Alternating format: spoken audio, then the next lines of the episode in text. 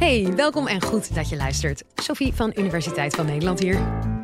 Het is de meest gebruikte druk van Nederland. Dus er bestaat een kans, beste luisteraar, dat jij het ook wel eens gebruikt hebt. MDMA. De stimulerende stof van ecstasy is niet voor niets populair, want je voelt je er euforisch door. En toch heeft MDMA een slechte reputatie en is het verboden. In dit college vertelt psychofarmacoloog Kim Kuipers van Maastricht University waarom we dit middel misschien toch nog een kans moeten geven. En dan niet zozeer op een feestje, maar in de behandelkamer van de psycholoog. Enjoy! Live vanuit Club Air is dit de Universiteit van Nederland. Ik wil niet mensen aanzetten tot druggebruik, maar wat ik jullie wel wil vertellen is hoe MDMA ingezet kan worden in de therapie. Ik, ik ben Kim Kuipers. Ik werk aan de Universiteit van Maastricht, waar ik onderzoek doe naar de acute effecten van MDMA in gezonde proefpersonen op gedrag. Iedereen die MDMA heeft gebruikt, die zal de effecten wel kennen en die weet dat MDMA mensen empathischer maakt, knuffelig, um, minder geremd. Mensen worden dichter, uh, voelen zich meer verbonden met anderen. Ik zeg altijd, het kan gevat worden onder de noemer van de drie E's. Empathie, euforie en energie. Dat is wat MDMA met je doet. Wel, net door deze effecten, door het feit dat MDMA je meer open maakt en sociaal maakt, kan het wel eens helpen bij mensen die stoornissen hebben, die aan angststoornissen lijden of die een, trauma hebben, dus die gesloten zijn.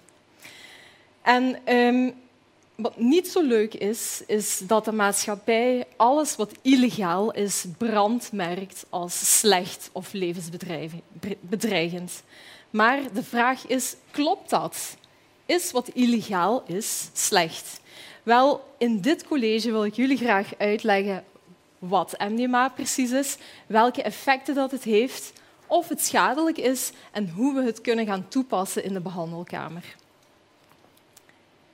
Wel, wat is MDMA? We hebben het er juist al wat over gehad. MDMA is een feestdrug. En uh, het kan gekocht worden in tabletvorm. En dan is het gekend onder de naam ecstasy. De meeste mensen zullen dat zo kennen. Maar MDMA is net iets anders. MDMA is het hoofdbestanddeel in ecstasy. Ik zeg altijd, MDMA zit in ecstasy, maar het is niet ecstasy. Want ecstasy kan ook opvulstoffen bevatten. Gewone legale stoffen zoals cafeïne, die niet schadelijk zijn, maar het kan ook schadelijke stoffen bevatten. MDMA, dat is een harddrug, wat betekent dat het verboden is in Nederland. Wat betreft de dosis weten we dat het de laatste jaren de dosis is erg toegenomen. 15, 20 jaar geleden zat er ongeveer 70, 80 milligram in een tablet als je die kocht. Tegenwoordig, als je eentje koopt, dan is de dosis minimum het dubbel. En er, wordt ook, uh, er zijn ook meer tabletten die hoger gedoseerd zijn. Dat kan tot 200 milligram oplopen. Wat erg kan zijn als je je niet aan zo'n hoge dosis verwacht. Wanneer ik het heb over MDMA en onderzoek, dan heb ik het over lagere doseringen. Wij gebruiken meestal 75, tussen de 75 en de 125 milligram. Hoe werkt MDMA? Wel, je neemt een tablet, gaat naar de maag, gaat naar de darmen en van daaruit kan het in het bloed opgenomen worden en gaat het naar de hersenen. Na ongeveer 30 minuten ga je al wat effecten eh, merken en na 90 minuten pieken die effecten. Kan tot vier uur lang aanhouden. MDMA zorgt in de hersenen voor een afgifte van stoffen en het werkt met name op serotonine. Dus je wordt echt overstroomd door serotonine en we voelen ons extreem gelukkig. Maar dit heeft ook een keerzijde, of kan een keerzijde hebben. Want het kan zijn dat je op één avond jouw hele voorraad serotonine erdoor jaagt.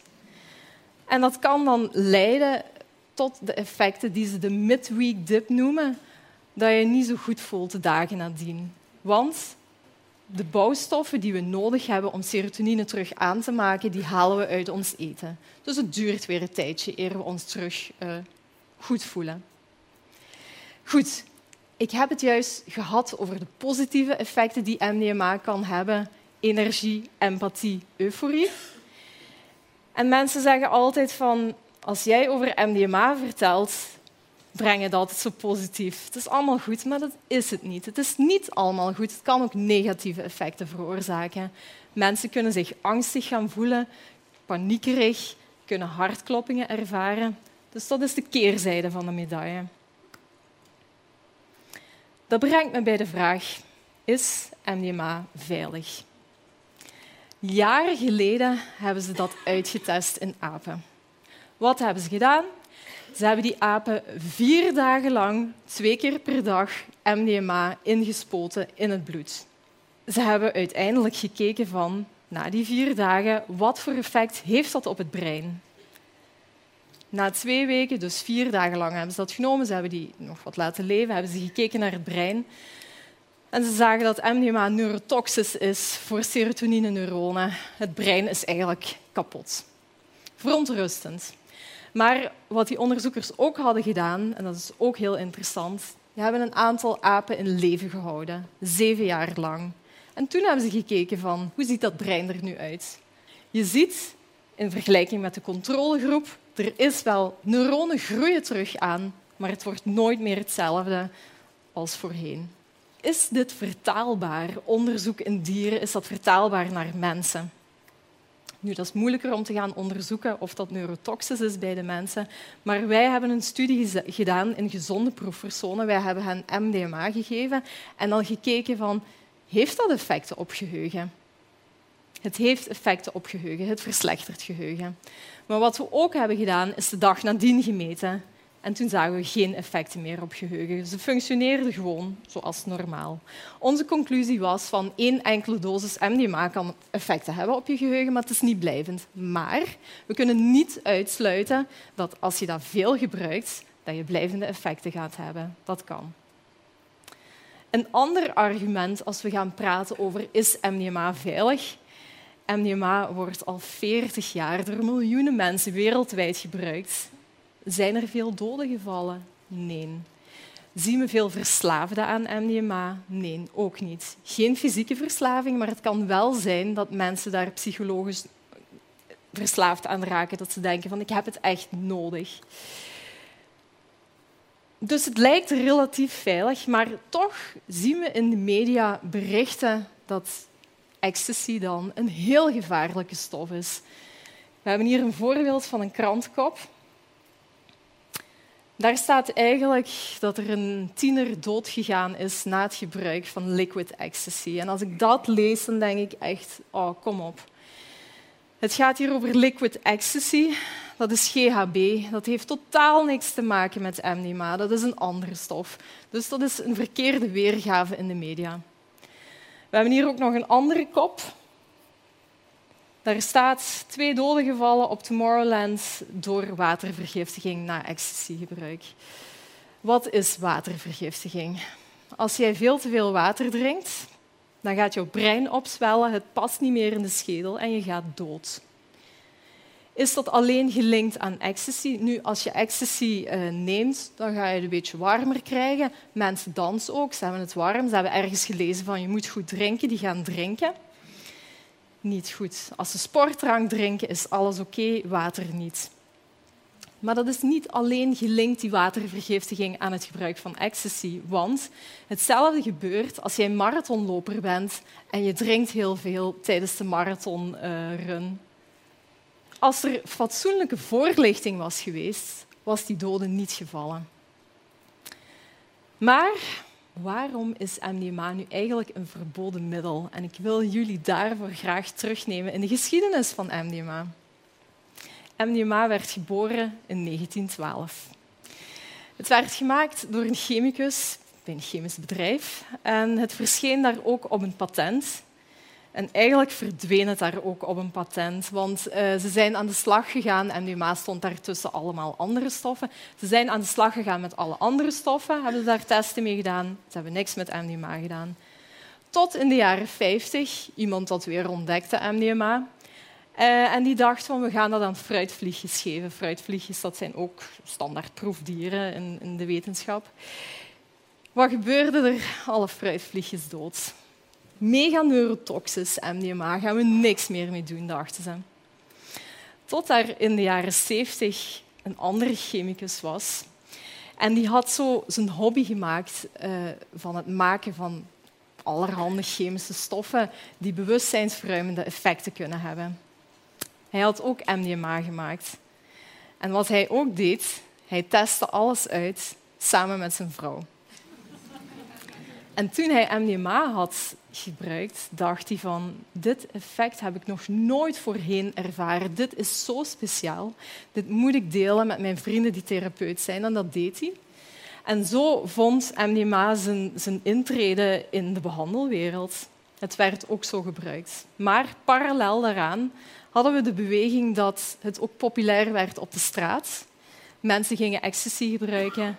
Politici die dachten, dit gaat epidemische proporties aannemen. Mensen gaan verslaafd raken, er gaan doden vallen. Wat gaan wij doen? We gaan het een verboden middel maken.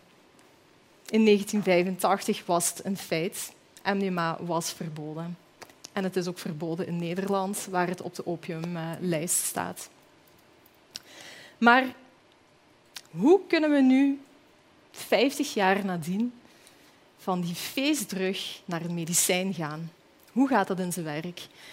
Dan stappen we binnen in de wereld van de klinische trials en die bestaan uit drie fasen. De eerste fase, dan geven ze het middel aan een kleine groep gezonde proefpersonen en dan kijken ze, is het, is het niet gevaarlijk? Wanneer die effecten negatief zijn, wanneer we denken van hè, er is niks aan de hand, dan kan het aan patiënten gegeven worden. Een kleine groep patiënten waarbij dan gekeken wordt naar de effectiviteit. Fase 2 is dat. Wanneer daar alles goed is, dan gaan we naar fase 3. En dat betekent dat we een heel grote groep eh, patiënten gaan nemen. We geven het middel aan die mensen, we kijken naar de effectiviteit. Maar we gaan dat ook vergelijken met een standaardbehandeling en kijken of ons nieuw middel dan beter is dan dat oud middel. Dat hele proces dat duurt minstens tien jaar. En daar moet ik altijd mensen dan teleurstellen van die staan te trappelen om een, behandeling, een nieuwe behandeling te krijgen. Van, wij zien nu goede effecten, maar jullie moeten nog een tijdje wachten. Hoe ver is MDMA van de behandelkamer verwijderd? In Amerika is er bijvoorbeeld een studie gedaan uh, door Alicia Danford, een Amerikaanse onderzoekster. En zij keek van welk effect heeft MDMA nu op sociale angst in personen die lijden aan autisme-spectrumstoornissen. Ze had twee groepen proefpersonen, beide patiënten. De ene gaf ze placebo en therapie en de andere gaf ze MDMA en therapie. En we zien dat mensen die dus MDMA hadden gekregen, die hun sociale angst significant was afgenomen. Een andere groot, grote studie wat loopt in Amerika is het onderzoek naar de effecten van MDMA in combinatie met therapie bij mensen die posttraumatische stressstoornis hebben. Ehm, de reden waarom dat ze denken dat het helpt bij posttraumatische stressstoornis is omdat MDMA je meer openmaakt. Je gaat een betere band opbouwen met je therapeut en je kan praten over jouw uh, negatieve herinneringen en die terug wegschrijven in jouw geheugen zonder angst. Na behandeling met twee keer MDMA en veel praatsessies zien we een significante verbetering van die angstgevoelens ten opzichte van de controlegroep die dus een lage dosering MDMA kregen of een placebo. Het ziet veelbelovend uit, maar er moeten nog veel studies volgen om te weten of het daadwerkelijk een goed middel is. Waarom zeggen psychiaters ja tegen MDMA? Dat zeggen ze nu nog niet, omdat het momenteel nog een verboden middel is. Zoals ik aantoonde, de resultaten zijn veelbelovend en hoopvol voor mensen. En ik denk dat de angst moet plaatsmaken voor nieuwsgierigheid en goede wetenschap vooral. Ik vind dat we echt moeten exploreren, geen oogkleppen opdoen voor de negatieve effecten en ik denk dat MDMA een oud middel is met een hervonden potentieel waar we ons vooral voor moeten openstellen. Nou, ik hoop dat je het een leuk en leerzaam college vond. Iedere week uploaden we hier op dit kanaal twee nieuwe podcasts. Ja, je kan natuurlijk ook een andere kiezen, want er staan honderden colleges in onze playlist. Volgende keer gaat het over bankiers, risico en jouw spaargeld. Mijn naam is Sophie Frankemolen. Dankjewel weer voor het luisteren en tot dan!